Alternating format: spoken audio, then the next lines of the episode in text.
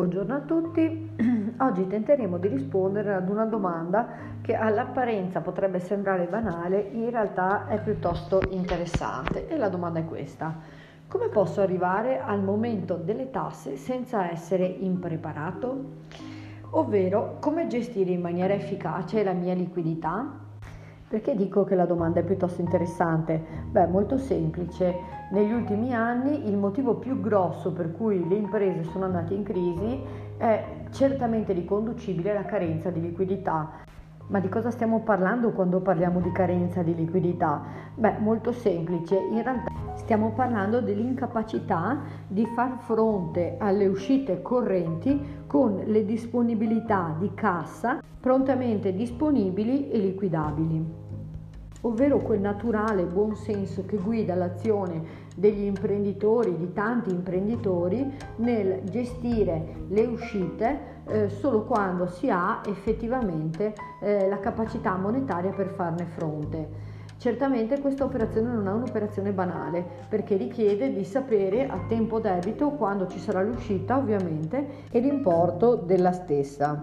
Compresa l'importanza di una efficace pianificazione finanziaria, andiamo ora a vedere quali sono le principali scadenze fiscali che incidono, insieme con molte altre ovviamente, nella nostra pianificazione finanziaria. Allora, da un punto di vista fiscale le scadenze sono molte, però è anche abbastanza semplice ricondurle a dei periodi caldi così definibili. Allora, quali sono i periodi caldi? Allora, da un punto di vista di imposte dirette, eh, IRES, IRPEF, ma adesso parliamo prevalentemente appunto di eh, IRES, eh, le scadenze sono due. Il mese di giugno e il mese di novembre vanno certamente guardati con estrema attenzione. A giugno si paga, abbiamo detto, il saldo delle imposte dell'anno precedente, ma per esempio c'è la scadenza anche dell'IMU e ehm, inoltre eh, si paga l'acconto dell'anno successivo. L'altro mese di estremo interesse da un punto di vista finanziario è il mese di novembre mm, dove si pagano il, eh, il, dove si paga il secondo acconto dell'anno successivo in materia appunto di imposte. E, ehm, per quanto riguarda invece i contribuenti non forfettari e che quindi hanno la liquidazione IVA, eh, dipende dalla periodicità con cui viene effettuata la liquidazione IVA e la liquidazione avviene trimestralmente, i periodi, i mesi di interesse sono febbraio, maggio, agosto e novembre. A questo si aggiunge eh, il saldo IMU che deve essere pagato entro il 15 di dicembre e in questo modo abbiamo ricompreso la maggior parte dei tributi certamente appunto più onerosi. Tenendo conto quindi di queste scadenze, certamente non vi troverete impreparati di fronte al pagamento delle tasse. La domanda successiva che sorge ovviamente spontanea è ma quant'è l'importo che dovrò pagare? Allora, è importante, soprattutto per le scadenze di giugno e di novembre, tentare con il vostro commercialista una simulazione il più possibile efficace.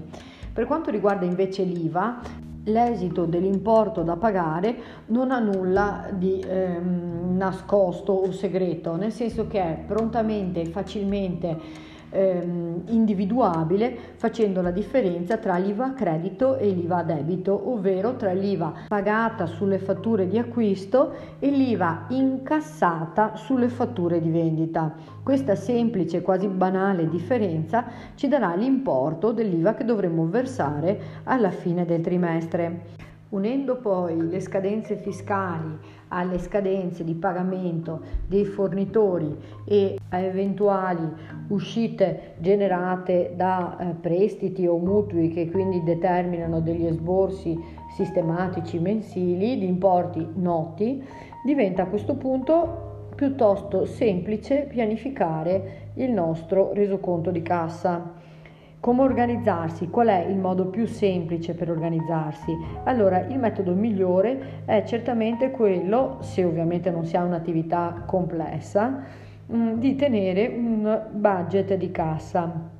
Cosa intendiamo per budget di cassa?